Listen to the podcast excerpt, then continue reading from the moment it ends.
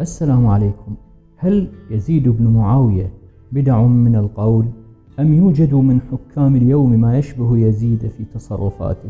لنرى واحدة من أفعال يزيد لعنه الله. يزيد حين توليه الأمر بعد أن أوصى له أبيه معاوية ويا للعجب معاوية بن أبي سفيان الطريق ابن الطريق يوصي وتسمع وصيته ولا يستنكر عليه أنه أوصى بما ليس له.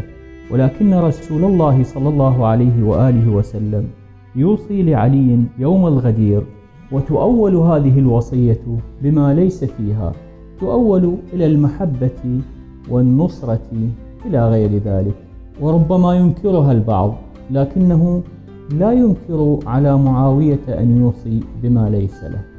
كتب يزيد إلى واليه أو عامله على المدينة المنورة الوليد بن عتبة وهو من العائلة الأموية الحاكمة وربما من أوائل مناصب المحاصصة العائلية هذا المنصب. كتب له كتابين الأول كتاب عام إلى كل المسلمين ذكر فيه أمورا شتى ونافق كثيرا فيها وساوى بين آل أبي طالب الذي يسميهم آل أبي تراب وبين آل أبي سفيان. والمعلوم أنه لا مساواة بينهم فليس الصريح كاللصيق. إلى آخر خطبة أمير المؤمنين عليه السلام.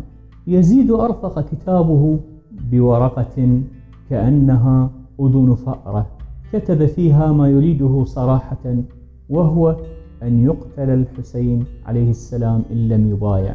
لاحظ هذا هو فعل حكام النفاق في كل زمان وفي كل مكان يكتبون شيئا للعامة لا يعبر عن حقيقتهم ويريدون أشياء أخرى يكتبونها بأوراق خاصة ترى هل في حكام العرب وربما العالم أمثال يزيد؟